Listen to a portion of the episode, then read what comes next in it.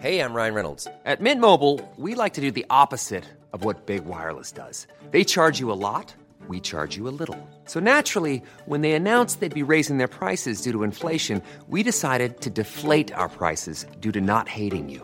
That's right. We're cutting the price of Mint Unlimited from $30 a month to just $15 a month. Give it a try at mintmobile.com slash switch. $45 upfront for three months plus taxes and fees. Promo rate for new customers for limited time. Unlimited more than 40 gigabytes per month. Slows. Full terms at mintmobile.com.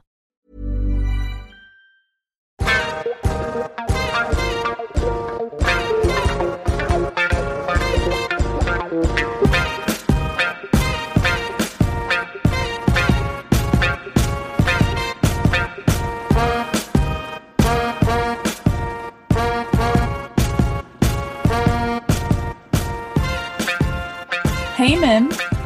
Hey, Scarlett. Welcome back, guys. You're listening to Style Over Substance. We're just two friends talking about our experiences working inside the fashion industry and also our observations from outside the fashion industry. It's sometimes serious, but it's definitely always a good laugh. Always. We release new episodes every Tuesday. So subscribe on your favorite podcast listening platforms.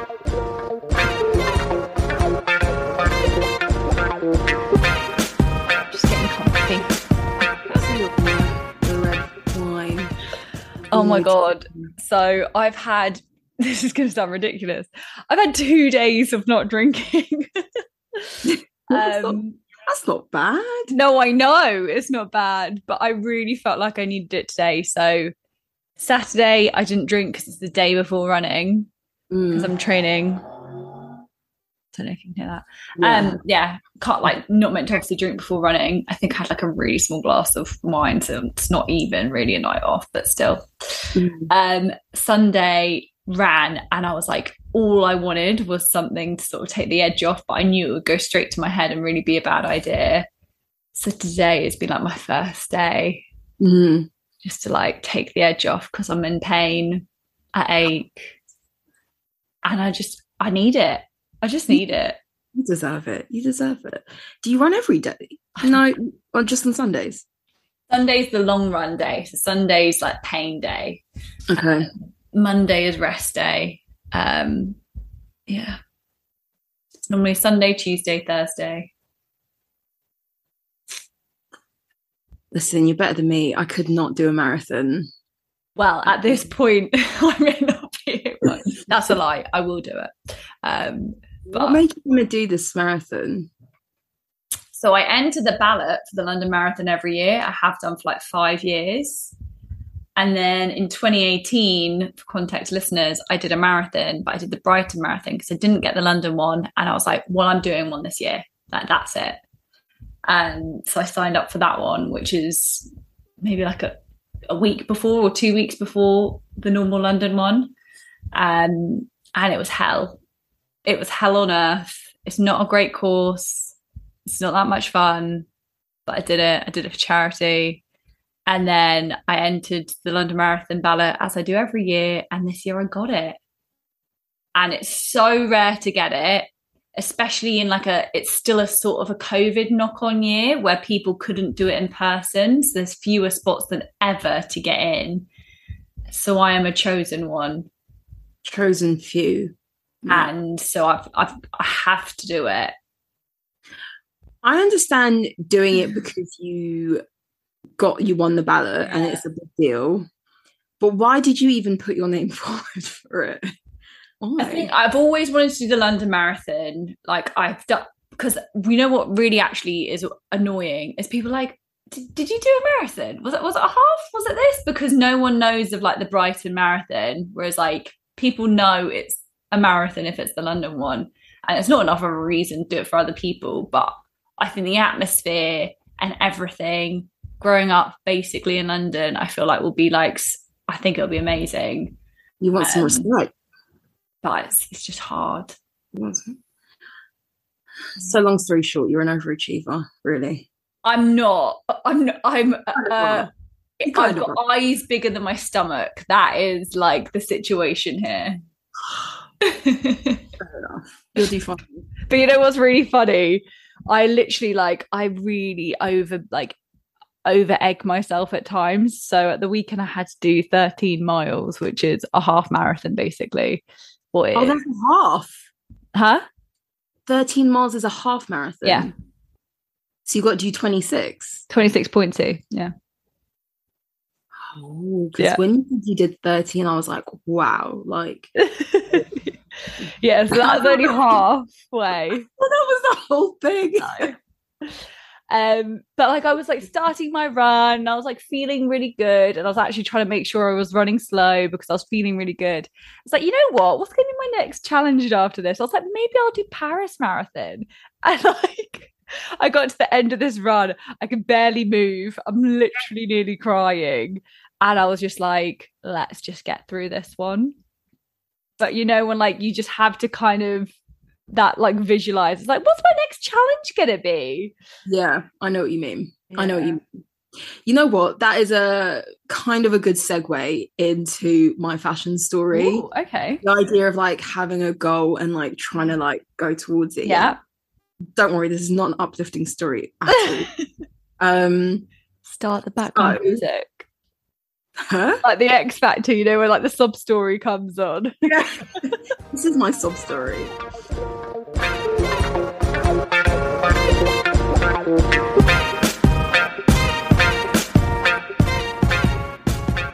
What's your fashion story?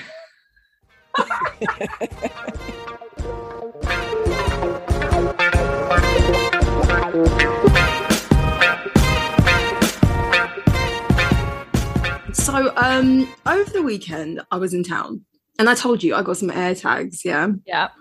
It's like so I went to pick them up because I don't like to pay for postage. So I was like, I'm gonna go into the store and pick these up for free. Um and then I thought it because I went to the gym in the morning. So I was in the high street early, which is not something I normally do. And I walked past Goldsmiths. Now, my goal after this house thing um is I want to buy a Rolex. As you do. um that's just my goal, yeah. Like Shayne Ward. That's my goal. yeah. Um yeah, good. Um, it's I think it's really important to have goals as well. It sounds really shallow, but I don't think it's as fickle as it sounds. Uh, my mum has one, and they are one of the watches that hold they hold their value like the investment piece is like a Chanel 2.55. Chanel classic flap. Okay, yeah, classic flat. Um, so not only do I love it, not only do I feel like this would be a very commemorative piece. I listen, I don't know when I'm getting it, but it's just my goal. Yeah. Yeah. It's my like Speak It's like it into the universe. two to five year goal. Um but it will hold its value and I can feel comfortable in being that lavish on something like a Rolex. Yeah. Mhm. So of course I went into Goldsmiths. Yeah. I've been there before and I've tried on an Omega watch, but I don't really want it. But sometimes you just got to go in these fancy places and kind of make your presence. They don't know what's in your bank account. Well, this is the thing.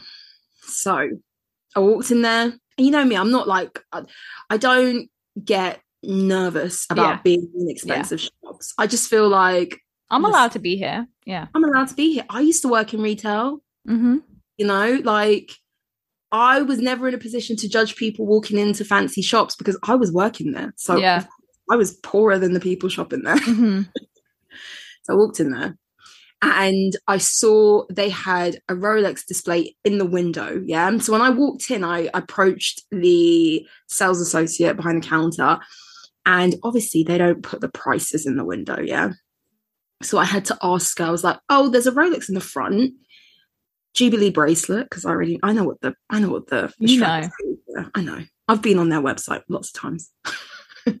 Designed my own Rolex. Um, so I walked in there. I was like, "You got a stainless steel one in the window. It's a Datejust, you know, Jubilee bracelet. Can you tell me how much it is?" And so she told me, and it's like Like we're gonna say it's just like just under seven, yeah. And I kind of I kind of had already braced myself for that mm-hmm. because I've been on the website, yeah. You know. But I wanted to know for real because there's lots of design combinations you can go for in watches. So you never really know the price until they tell Yeah. you this exact model. So um I said, "Oh, okay. Um like what's the she says, "Oh, those ones actually aren't for sale. They're just display pieces, but if you wanted to buy when you come and you book an appointment to speak to one of us and we'll take you through the options and it's basically like buying an Hermes bag. Yeah. So So like a wish situation. so you tell them what you're looking for and what you're Your after. Rolex wish, yeah. I think it's a little bit more straightforward Yeah, than Hermes. Like. I don't think Rolex is going to come back to me and be like, "Well, you haven't bought any Rolex pieces before, so you Yeah. can't." Um. So she says, "Yeah, you note down what you want, and then we submit your order." And I said, "Well, how long can I expect to wait until one becomes available for me to buy?" And she says, "Well, the the women's watches are kind of easier to get in, in terms you don't have to wait as long for them."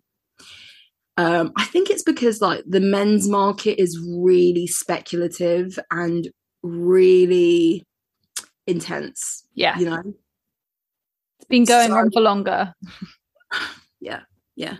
Um, so I was like, okay. She said it it would be between uh two and eight months. I was like, I can That's Yeah. not long. that's what I said. I said I can brace myself for that because you know what? It always helps to get a little extra time to collect your pennies together. Yeah. you hope it's eight. Take your time, babe. Take your time. I So she get said- busking now. I know, I know. So she said, um, it's it's worth bearing that in mind when you come in that you might have to wait that long and just kind of be comfortable with the wait sort of Mhm. thing. So I said, yeah, that's fine. Like um it, it could be a lot worse, couldn't it? It could be Hermes where you might never get the bag. Yeah. Um, and she says, when you come in, um, you need to um, remember to bring in a form of ID, like photo ID. Um, she was like a driver's license or something. I was like, okay, yeah, that's fine. Um, and then she said, you you have to be over 18. Are you over 18? And I went, what the fuck? Are you over 18? Babe, I'm 30. And I was, and I said, I'm a lot older than 18. and I thought to myself, that's the moment. Imagine someone less than 18 asking these questions. That was a second thought I had. The first thought I had when she said that, and I, I mean, compliments to your skin. Well, it's listen, it's probably my acne that threw her off. um, she's like, this is not adult acne.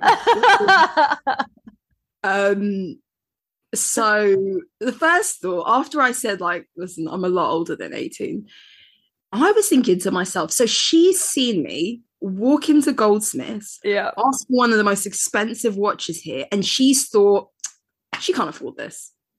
This is like, what is she doing here? Is this a joke? This little girl. Do you have ID? Do you have a job, miss? Like, and I thought to myself, that was what I was assuming that she was thinking when she thought I was a literal child. And I thought to myself, like, um, does she think I can't buy this? Or like what's her thought process? Mm.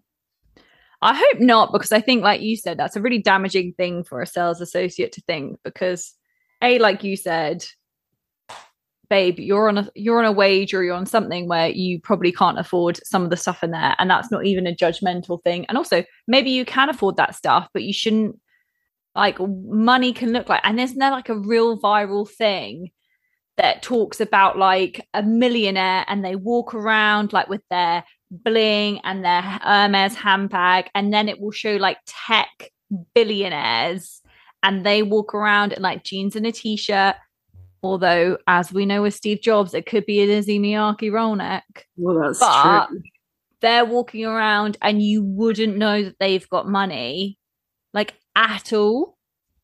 So you can't judge people on that. I, I hope not. I I bet it was more just like a compliment of like you look really young. I also thought to myself, how many, as you kind of alluded to before, how many teenagers are coming in here wasting their time Yeah.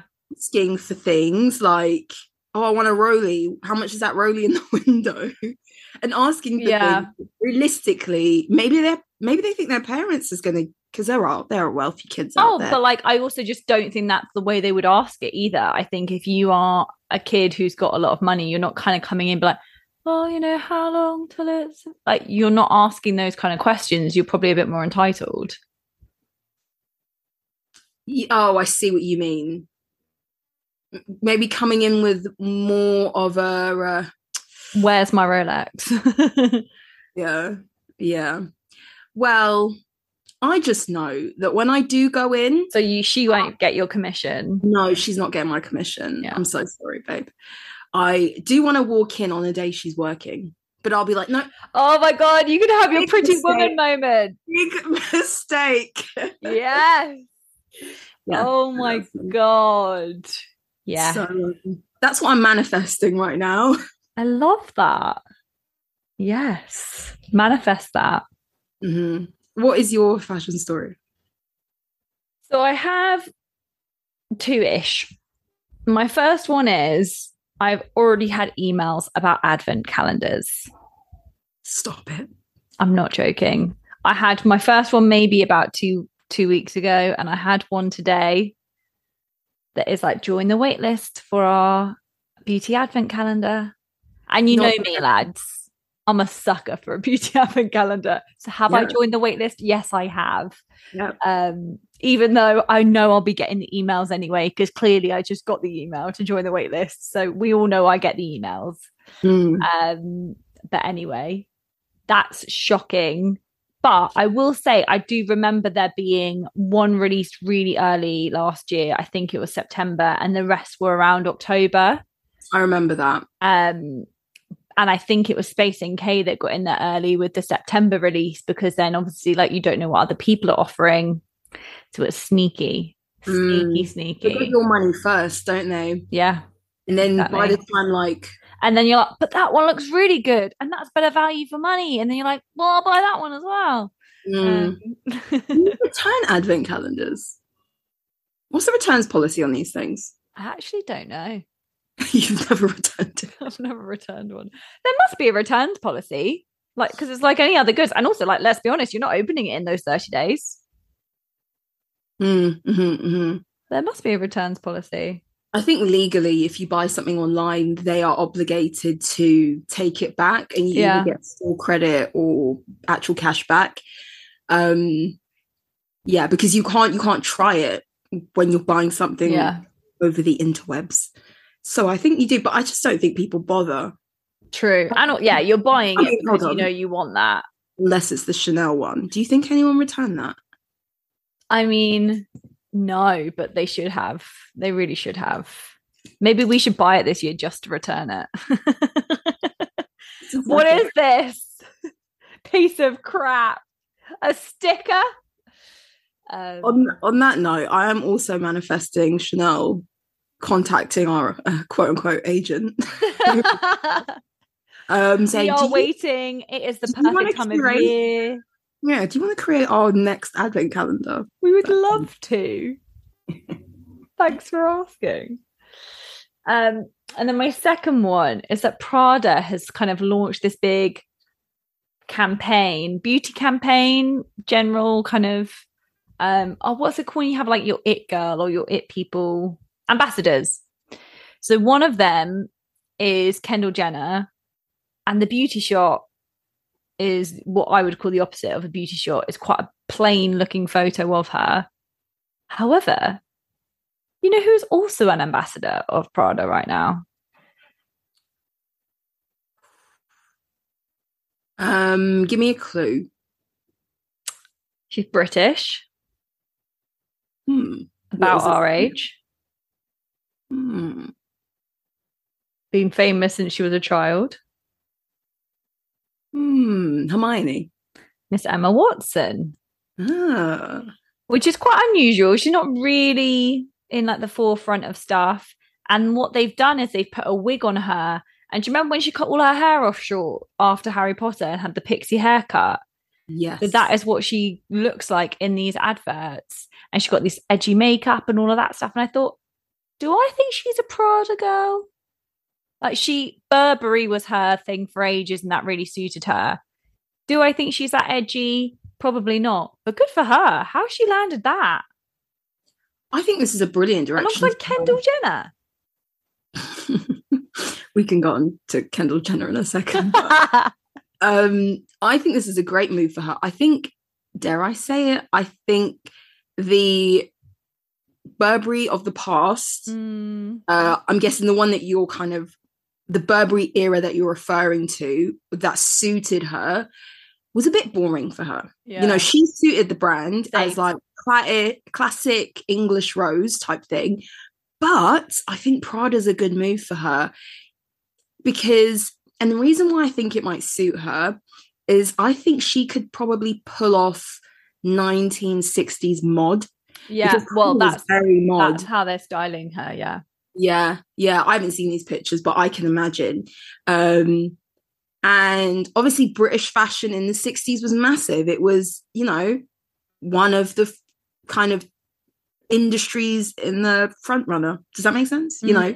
Mm. Um, and so I can I can see that happening and it makes her more of an interesting fashion girl because I don't really see her as a fashion girl if I'm honest. day to day she doesn't she i think she takes more risks like on the red carpet i probably haven't seen her have a red carpet moment for a while but i don't know she's quite cool I will say that Prada's not that great on red carpets. mm. Kind yeah, of i like- can't think of many memorable prada red carpet moments I think Prada's for every day. It's not just for Christmas. but you know what I mean? yeah It's like a brand that you like if you bought something from Prada, I feel like you could get some good wear out of it. yeah i actually i saw a bag that i wanted yesterday that's i think it's like probably like crochet so like essentially i could fucking make it um but it was just a really nice kind of like straw beach bag with prada on it and i just thought i like that. And i was like i could use that for years to come. And then like you mm. know all bags are just such a crazy price tag and it was like 1300 i was like that's not bad for a bag these days. And i was like it's a straw bag. It's literally a straw bag. If like if it didn't have prada written on it it'd be 20 quid. So yeah. That yeah. went lower down my wish list They have been um gifting those like net bags. I don't know if this is the one you're referring to, but Yeah, so it's like a level up from the net bag but yeah i've seen the net bags too and they're really nice they are very cute. They are. Yeah. But it's it's a very fickle purchase. You really just have to throw away money to buy that. you yeah you've got to be gifted that or have a high income yeah Yeah. Yep. Yep. Yep. Neither of which are on my horizon just yet Manifest. Manifest. just yet but yeah um do you want to introduce this week's topic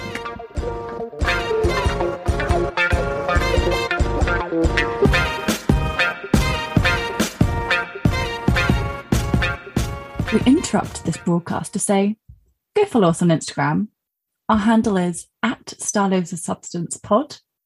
There you'll find our weekly fashion topics, all the stuff that we discuss in each episode, and our polls.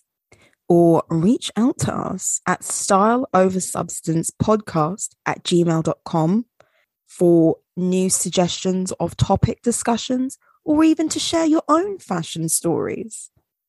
We also have a YouTube channel, Style Over Substance Podcast, if you'd rather listen to our episodes over there. Back to the episode.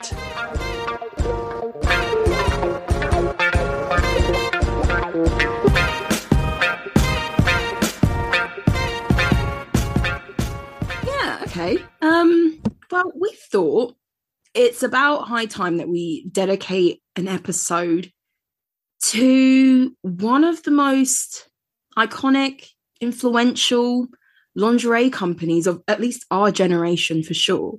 Mhm. Um, whether you love them or hate them, and there's a lot of reasons to love and hate them. Um, I think it really shaped a generation of lingerie lovers. You know, grabbed us by the bra straps from Yeah. young and dragged us into adulthood. Um, I will say I don't own anything from this brand, but I think as we talk about, you know, we talk about it and throughout the episode, it's undeniable that culturally it was a pretty big deal. Yeah. Mm. And so we're going to be talking about Victoria's Secret. Um, we're going to talk about its history, um, what it's known for, its kind of period of turmoil that it's been through in the past like five years, Mhm. and also what it's doing now. What do we think about its like brand revival, um, and where do we think its future is going as well? Yeah. So I do own things from there. Not many. I own one bra, and I will say it's a really decent bra. This was around a time, I must have got this nearly 10 years ago. It was around a time where not many shops had my size, not many sort of high street shops. And I would say Victoria's Secret is just maybe a level above sort of like Marks and Spencer's prices. At, Yeah. Well, at that time, it was like probably only just a bit above that. Now it's probably maybe even more, but not many shops had my size. And so this, like they did. And yeah, I got it as like a present, I think. I'd asked for it. But this, bra- I still have it. Is it discolored? Yeah, like it was like a nudie pinky kind of color. And now it's probably a little bit gray looking. But it still stands the test of time. I wear it all the time. Mm. Decent bra. Um, but I will say that there's only one store in this country that I'm aware of that actually sells underwear. Otherwise, you have to buy it online, and that's the Bond Street or New Bond Street store. Um, no, I actually live near a Victoria's Secret. Oh, okay. Um, yeah, there are a few of them. I think if you go to like uh Birmingham, it's probably in like Yeah, Bullring yeah. stuff and uh, bigger cities like that. but That's yeah, true. I'm probably more thinking of the airport shops that are just always like the spritz. yeah, yeah. It's the body spray, isn't it? Yeah. Um, I want to know the ratio of revenue between the body sprays and the, and the lingerie. It's got to be high for the body spray for it to be in every airport I've seen has like a Victoria's Secret and it is just selling. It's not even selling knickers, it is just selling like the spritz and all of that stuff. And I've personally never bought any of their smells, but I think there's a clearly people are. I think there's a cult following for it. Yeah, I think I know in the US there's a huge following for it. I remember so early like YouTube days. Oh my god, this brings me back like proper early YouTube days because I actually think the Victoria's Secret brand split at one point into and like one is Victoria's Secret and one went Bath and Body Works. So I think it's split. Well, okay. I think it's part of the same group. So it's part of the same group, but I think Yeah. like they sort of yeah, um, at one point yeah, branded into two different companies. And I used to see these women or like bloggers or whatever, and they would like collect all the scents. So they would like try and make same with Bath and Body Works, same with the Victoria's Secret. They would literally a bit like I guess the equivalent in this country. I don't even know. I can't think of sort of body spritz that we were obsessed with when we were kids. Uh, body shop. Lush. Yeah, that's what lush. that's what I was It- thinking was maybe like body shop or something like that. But like literally these girls would collect each body mist and body spray. So it's not quite perfume, it's like the level down from perfume Yeah. or the level above deodorant, whichever one you want to call it. Yeah. And like the same they would collect all the different candle smells or whatever but like that was a cult following and i think it sort of trickled in to the uk because it was like some us thing and it was like oh my god i want to smell like that Yeah. Yeah. Yeah, definitely. I think um when I was a teenager, I associated Victoria's Secret with like the likes of a Hollister, a Jack Wills, Yes. level, Yes. Yeah. um, that sort of scene. hmm And It was it was the kind of brand that you were seen to carry one of their bags. yes, the That pink, pink, striped bag. Yes. Um, it was a very preppy brand. Yeah. Um, Very And- oh, mate, the Sloanes. Oh, oh yes um yeah and it was like for teenagers you know we we all had marks and spencer's underwear but if Yeah. you as you were moving into like being like a preteen and a fully fledged teenager you wanted something fun Mm. and that store gave that fun experience 14 girls Yeah. really um so i never i never bought anything at that age um i think yeah i don't know what it was to be honest i do remember though as i got older and i worked in lingerie so stuck up honestly. Sales associates are the worst. Um but I, I think i've told this story in one of our like Mm. earlier episodes when a woman came in and she was trying on different underwear sets. And the brand that we used to work for we used to try and sell everything as a set and like the stuff was not cheap and i think she was trying on like a set that was like a thousand pounds like with the mm-hmm. suspended knickers and the bra and then after trying on a few sets and I like gave her space in like, you know, the changing room to figure out what she wanted to do, I think she then looked at the price tag and was like, "Oh, I thought this was like a similar price to Victoria's Secret." And I was like, "Oh my god, I've just spent like 45 minutes with you Mm. and you're not going to buy anything, which is like a big fucking deal when you're a sales associate because you're working for commission Mm. and you're like, please read the price tags before you waste my time. Literally. So, and it was also also like our brand that we worked at. We kind of looked down at Victoria's Secret because Of course. us, it was like a preppy brand, and Mhm. literally, there's nothing wrong with buying stuff from there at all. But for us to be associated on the same level as Victoria's Secret, and we were like, we're here flogging French Leavers lace. Like, what the fuck? How dare you? These were handmade. yeah. So there was this, I think as I got older, it was very much like, a, "Ah, no, I don't need that. Yeah. And also, I think we'll go into the shows. Yeah. I think that also really turned me off the brand for me as a person. Yeah, definitely. I I actually agree with you, and I think that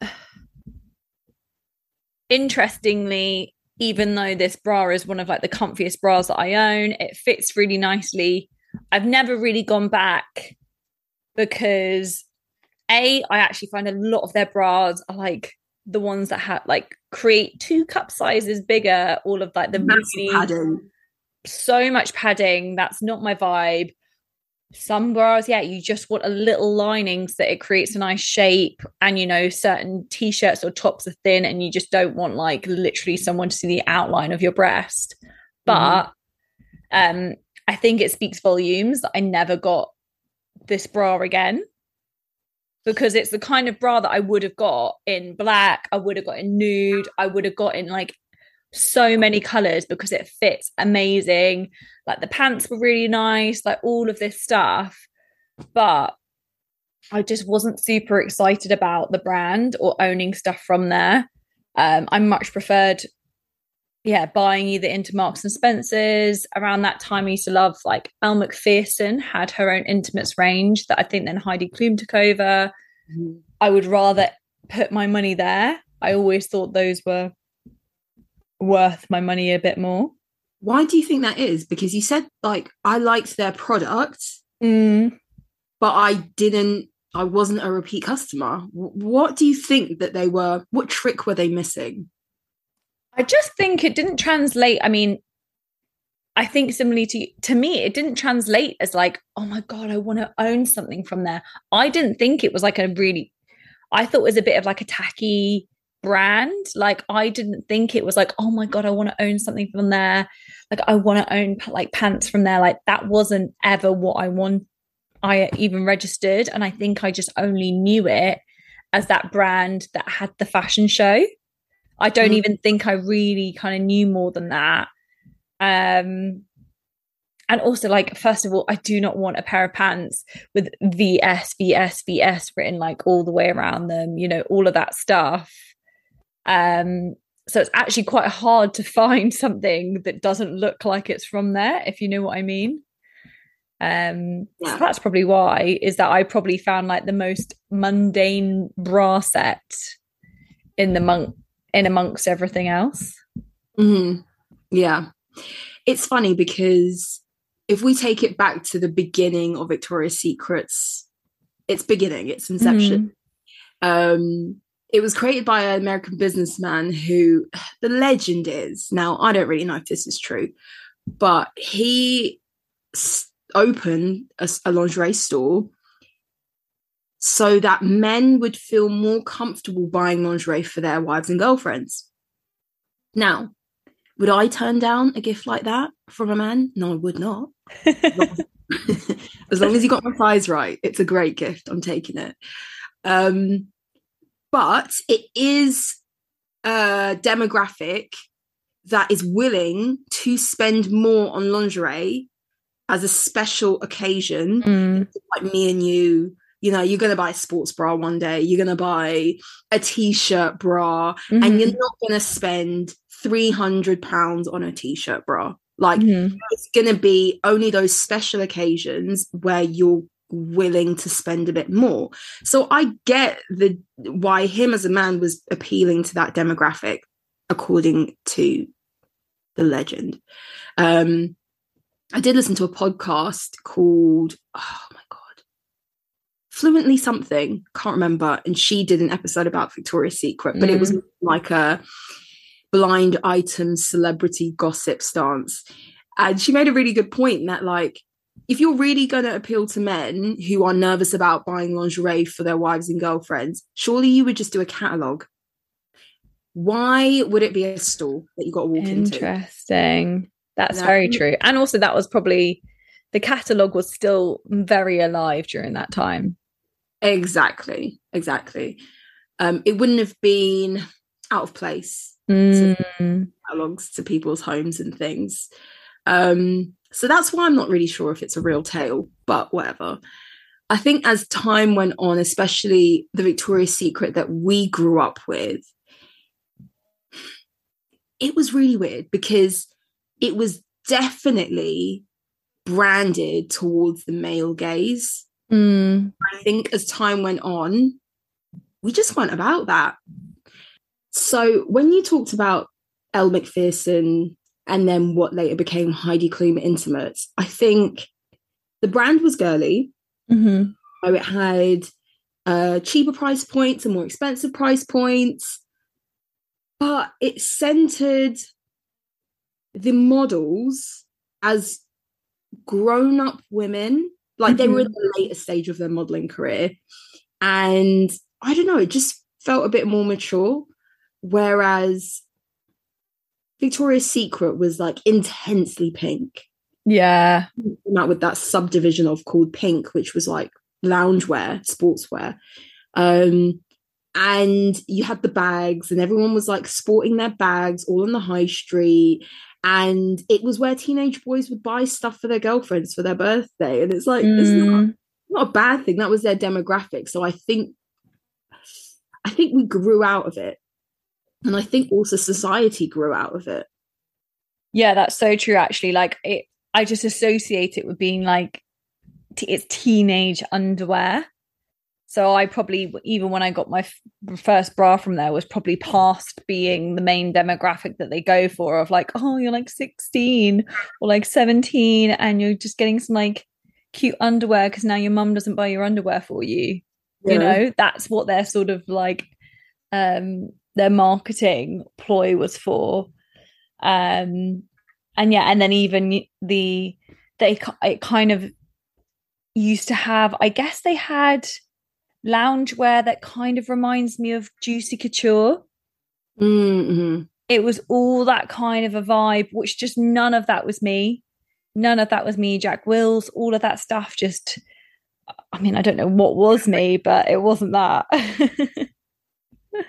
I think I had a velour tracksuit in my day, and I'd have. I know again. you d- you definitely did, but you also looked very cool in it. Um, but yeah, I um, I think it's such a funny thing. Um, but yeah, if it was if it was born out of men shopping for women, that's a great business idea. But like, lol, it totally kind of flipped.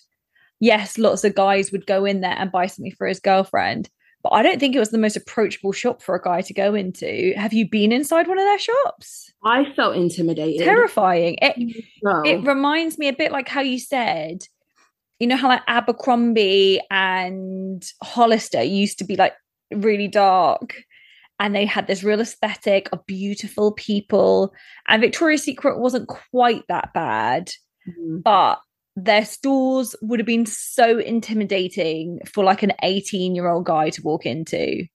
I found it intimidating to walk into. You don't even know where to look. You don't like, you don't really want to ask for help. So you're like, uh, Yeah, definitely. And another thing also is buying your right size was mm, a concern of theirs. yeah. You know, like no one was. I think they had bra fitters, hmm but I don't really feel like you would leave with the correct. Size. yeah. Um, yeah. What were your views on the Victoria's Secret annual shows? So the shows, funnily enough, again, like it was never really on my radar. And then when I went to uni, a girl that I lived with was really into them. And she was an international student. And while she wasn't American, she was much more Americanized than we are. And so she was much more into the phenomenon. I had never watched a show. I'd obviously seen photos of it all before or whatever. But I'd never thought like, oh my god, I want to watch that. I want this, or like keep on top of who's gonna make the cut for being part of the show. And so she really was into it, and so I kind of became more familiar with. Oh, we're gonna sit and watch the Victoria's fashion show. And then I also think just with the rise of social media, you then just saw so much more of work out like a Victoria's Secret model, like Gigi Hadid. Is she going to become a Victoria's Secret angel? Hailey Baldwin wants to become one, but isn't. You saw all these headlines and it made it more of a thing. However, I, again, was never watching it to shop for underwear. Like, did you used to watch it? Uh, no, but I do think in uni as well, that's when I became more familiar with Yeah. shows. And you're right, it was like, now I don't know much about sports, yeah, but it's like the time of the year when all these sports teams are like, yeah. in their play, Drafting. Yeah. who's signing a contract with Mm. which club, you know? And it was, I think it was part of the marketing, which was brilliant marketing. I have to Hundred say. percent. it was like who's gonna be lucky enough beautiful enough toned sculpted tall and And it was quite a specific figure look they were going for. definitely um who's gonna be lucky enough to be one of the angels and have that Mm. cv because it was a cv thing Yeah. um, if you're a model i mean and then Imagine turning up to work at like Goldman and Sachs and be like, I was a Victoria's Secret angel. I mean, I, I think it'd get you in the door. that would definitely a bank goldman sachs. I'd put that on my cv i think i think all those bankers would love it if i were a vs model. I mean i it, but you know. Um but yeah like it was a rite of passage for a lot of models and the hype that surrounded the shows did wonders for the brand. But i remember thinking like looking at the, the pictures with a bit of a side eye like i don't identify with this at Mm, all. i don't aspire like these women are beautiful yeah. I don't aspire to any of this. It's a little bit too bit too preppy because you know they used to walk down the catwalk and they used to be like, hey, like their faces. Yeah. like, it's just very American. it was a lot. It was a lot. It and then like and then it would be like a real like a wave at the end of the runway and like all of that stuff. And you're like, no, no. Yeah. And then a little wink or something, and you're just there like, I Yeah. where are the fashion shows where they look deadpan at the floor? And then they'd like give a little wink to Maroon 5. Like, yeah. I want to move like Jagger. Yeah. So I think after that, what you mentioned about um train like a VS model, Mm, model, that's when we started seeing like we we grew up in the period of like heroin chic, like mm, having eating disorders essentially yeah. that coming to the fore. And I think after being a bit educated in terms of unhealthy eating or disordered eating with models and what they had to endure, and then we saw these insane diet programs by these angels, we did kind of look at their bodies and think, that's not normal, is it? Yeah. And of granted, there are some people who have that naturally, but not most people. But I think for once it was helpful to actually see that they're doing something crazy to get there. Like you said, there'd be the diet and then how they're training. And you're like, well, no one does that. No one goes to the gym three times a day because they're trying to literally shred so their abs come out as much as possible before the show. And they're making sure that they literally consume nothing that is like for water retention and all of that stuff it's not attainable. So that was helpful, but also kind of like that's mental that these people are going to these lengths because I mean, to cut a long story short, the fashion shows came to an end in 2019 and they lost their popularity.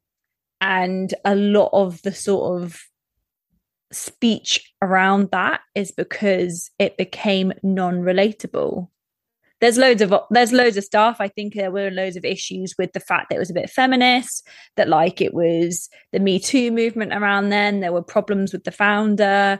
There's loads of stuff about like i don't know is that questions around the show and was it appropriate?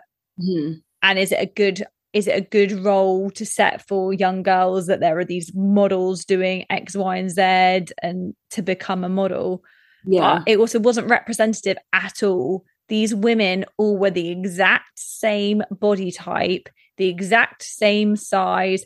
Their abs looked the same. They had like these long torsos.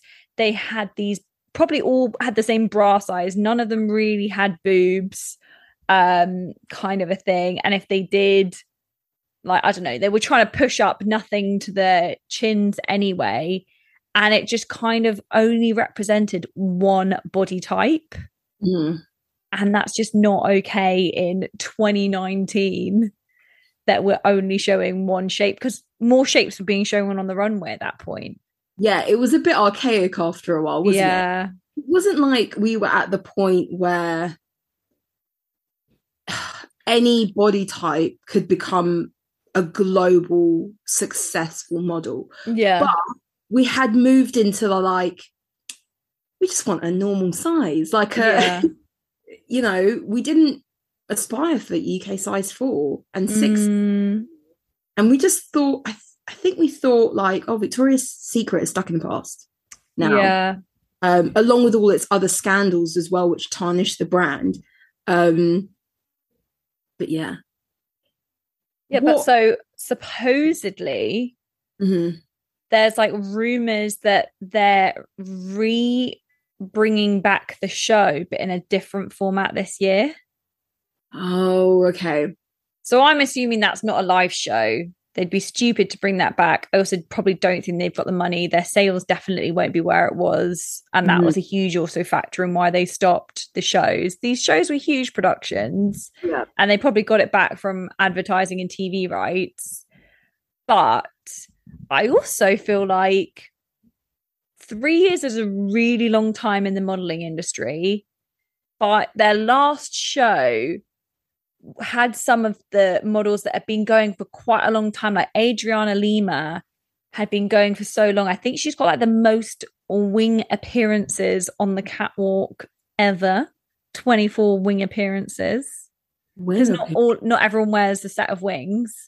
Oh, really? She's, she's won the most set of wings. Yeah. Well, then there are models. Well, this goes to show how yeah, much. Yeah, money- They some just are wearing an underwear set. Some don't wear wings. Oh. Yeah. But like Adriana Lima is probably a bit too old to be doing that now. So like I couldn't name you who would be on that catwalk. Like I feel like Gigi's moved in a different modeling direction. Think Kendall probably has and doesn't want to be seen that way. I know Karlie Kloss moved away from it because she didn't identify with it. It's like I like we talked about, I don't know many people on the modeling scene now anyway, but I couldn't name you more than five people who might be in the show. Whereas at one point, like girls knew the lineup and they were like, oh my God, it's her. And you recognize these models year in, year out. Are they going to make the cut? And they were famous for that job. Yeah. And three years is actually a really long time to not do that. And like, you know, those people have got older or their careers had to move on and so forth. So I wonder what they might do. Is it going to be some like photo shoot? And I think I also read a big factor was that around that time of 2019, Savage Fenty by um, Mm. Rihanna was coming and just showing real women in real underwear I think she without wings and shit. Like, I'm sorry. Even if I'm trying to look the best that I've looked, even if I'm wearing like some sexy underwear set, like I don't feel like I'm sprouting wings, you know? Mm. I think that Savage Fenty really benefited from the demise of Yeah. uh, Victoria's Secret. Um, because It they- came up around the right time of Instagram, Yeah. using then real women to publicize it. We never saw people really advertising Victoria's Secret on social. Yeah, they were the emphasis of um, Victoria's Secret in that they had a lot of influencers pushing the product. Mm, uh, a lot of influencers. They had men in their show, plus size men, plus size women, non-binary, a pregnant woman. yeah. Um, and they were, yeah, so they really benefited from VS like going downhill. Um, but yeah, Victoria's Secret, they have a store near me, and their branding now is completely diff- different. But you can, I don't know if people are that fussed in giving their money to Victoria. I was just about to say Victoria Beckham. I saw it. I saw it in your face. The patron saint of our podcast. but yeah, Victoria's Secret. I don't think, I think, I really feel like a lot of the scandals that happen over the past few years has really tarnished it. I don't care if Mm. it's management, new executives, new ownership. People don't really want to feel like they're giving their money to the wrong sort of business. And I think it's a little bit, we can be really cynical and say, well, oh, they're coming out with, um, you know, they're using a lot of, if you go on like the Instagram and stuff, they're using a lot more inspirational female um, personalities. I think they've got, um, you know, the American, the women's American football team Mm. won like they won something. Uh, and the captain she had her moment in the sun a couple years ago. I think she's part of the campaign. They did once. They have like you know lots of women in different industries who have careers outside of modeling basically Yeah. to kind of feature and be their brand ambassadors. And i think people just see through it you know? I don't really know if they could ever be as successful as they were So I have a question for you. Mm. Do you think it's harder to come back from a tarnished name when you're an underwear company?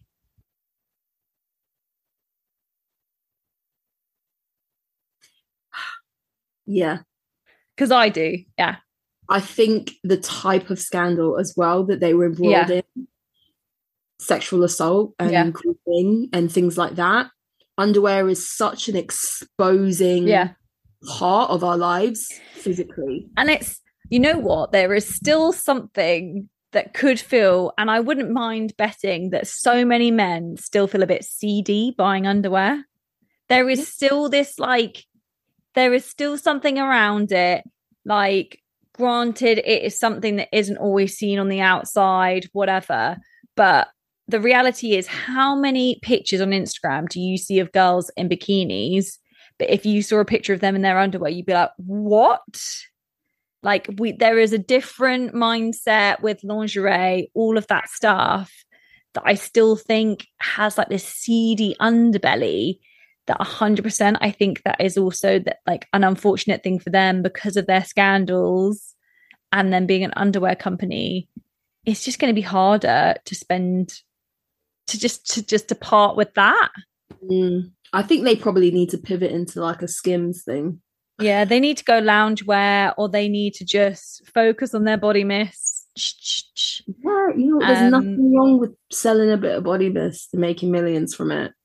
They clearly have already, you know. Um but yeah, maybe this the their their push up um, bra days are long gone.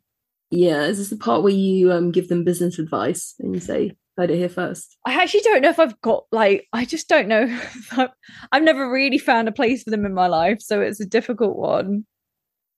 Um I think they should do pajamas and robes.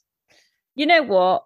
They look like they've got, or yeah, yeah, pajamas and robes, or just like stick to the UK, the US. You know, I don't think they've probably got nearly as many issues there. Really? Well, I think there's so many people over there that even if you have 1% of the market, it's still a lot of money, isn't it? Yeah, I just still, I just think it's a bigger. They've got a bigger market out there. I think it that is their M&S. So where we all can go to M&S for our underwear and for our first bra, I know in the US that's where you go for your first bra is Victoria's Secret. Really? I think that know their equivalent because they don't have the M&S equivalent. And M&S is a lot better than Victoria's Secret. It's way better. And you know what? Not that this is important, but I would way rather a lady who is in her 40s plus or even 30s plus, but probably seems like 40s when you're like 14, 15, um, measuring my boobs than like some 20 year old who doesn't know what they're doing. And it's their first job. I would rather like a, a lady who's like, you know what? I don't even care what I'm looking at. Like, this is how you measure for your bra size than some 20 year old. That's just me. Yeah. But then you also, I think you have a different viewpoint because you had added complexity of finding the right size. Yeah. Whereas for a lot of teenage girls, they probably don't have much. yeah. And they're just looking for like, I need something that's going to be sexy. Mm. Having said that, before I make my point, I think that the time, the trends that we have now for Gen Z is completely different to the trends that we were living in back in the 2000s. So, whereas now it's about crop tops, probably don't even need to wear a bra. You can literally wear a bikini top, like a and, that, and actually, that's a really good point that there's probably never been a more popular time that women don't wear bras. Yeah. Yeah. And just like baggy trousers, that's what the kids are wearing. Like kids having cleavage Yeah. is not as important as it was to us yeah. when we were 14. Like, Yeah. Cleavage we- is dead. Yeah, we were still BBLs wasn't Yeah. a thing. We were still living Push up bra in the world. wake of a Pam Anderson era. Like Yeah. in the wake of that, where it was all about the Boob tits. jobs, all about the tits. Yeah. um, our patrons say she had a very poorly bad breast enhancement. oh, oh, Um, what a time. That's was- so true, though. That is so true. that they were probably like one of the first or the huge thing of the push-up bra.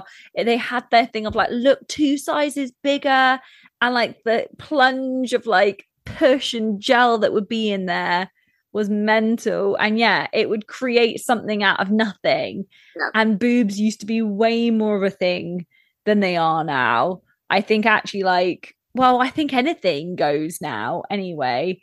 But Mm. I just, I mean, I've never been one to want to show off cleavage, but I just don't actually think you see many people thinking that that's an alluring thing. Whereas at one point, it was like all we wanted was to like try and find some way for our boobs to touch in the middle.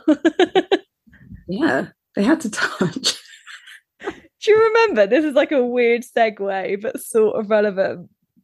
So when we were younger, it was probably in like one of our sort of like sex education, like female sort of like chat classes. And we they were talking about bras. And one of our teachers goes, like, oh, you only really need to wear a bra if you can hold a pencil up. Was that from Like- our teacher? Yeah, that was from Hustlebury. Oh my god. And she was like, You only really need to wear a bra if you can hold a pencil under your boob. And, you know, and then there's because there's also like a re- funny internet trend where then women like who've got really big boobs can like hold up brooms or whatever under their boobs. That's very funny. Um, Um, but yeah, times are changing. That was, I mean, that was definitely an old wives' tale. yeah. Well, also, wear a bra if you want to wear a bra. Yeah, exactly. It's like, it's like the old wives tale as well of like who knows what is more supportive for you there's like a language of if you don't wear a bra your boobs keep their elasticity and they'll stay perkier for longer but then there's also a thing of no if you don't support them gravity will take them so yes, yes, that that is. We will never get knows of that. That is next to the um the theory of nature versus nurture. Yeah. It is, do you wear a bra or do you not wear a bra? yeah what's what's what's kept them perkier Exactly. Um yeah. So Victoria's Secret, anyway. Got anything Mm. else you want to add? I'll be really interested to see what they do show wise. I mean, if they're doing a show, it will literally be like you were talking about with their campaign. It will be all shapes and sizes. It will be like the most inclusive thing, tick box exercise you've ever seen. Um, and I just think, unfortunately, they're just a little bit behind. Like you said, that it doesn't seem genuine, it doesn't seem authentic it just seems a bit like we've got to do this now. Um, whereas actually, if straight away in 2019 they'd noticed that and gone, we need to shift, and this is our new marketing strategy, I think it would have probably taken them a bit further. Um, but yeah, Yeah. They won't be getting my um hard-earned cash anytime soon, or will they? Let's see what they come out with. what do you reckon our poll should be? Um are you convinced by their new branding? Mm,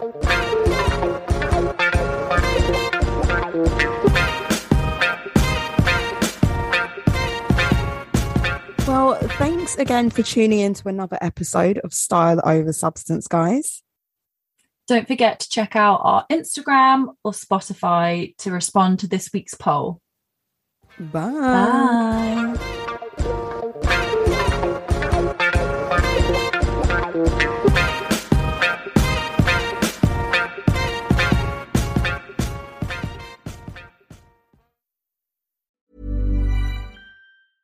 Hey, it's Paige DeSorbo from Giggly Squad. High quality fashion without the price tag. Say hello to Quince. I'm snagging high-end essentials like cozy cashmere sweaters, sleek leather jackets, fine jewelry, and so much more. With Quince being 50 to 80% less than similar brands. And they partner with factories that prioritize safe, ethical, and responsible manufacturing. I love that. Luxury quality within reach. Go to quince.com slash style to get free shipping and 365 day returns on your next order. Quince.com slash style.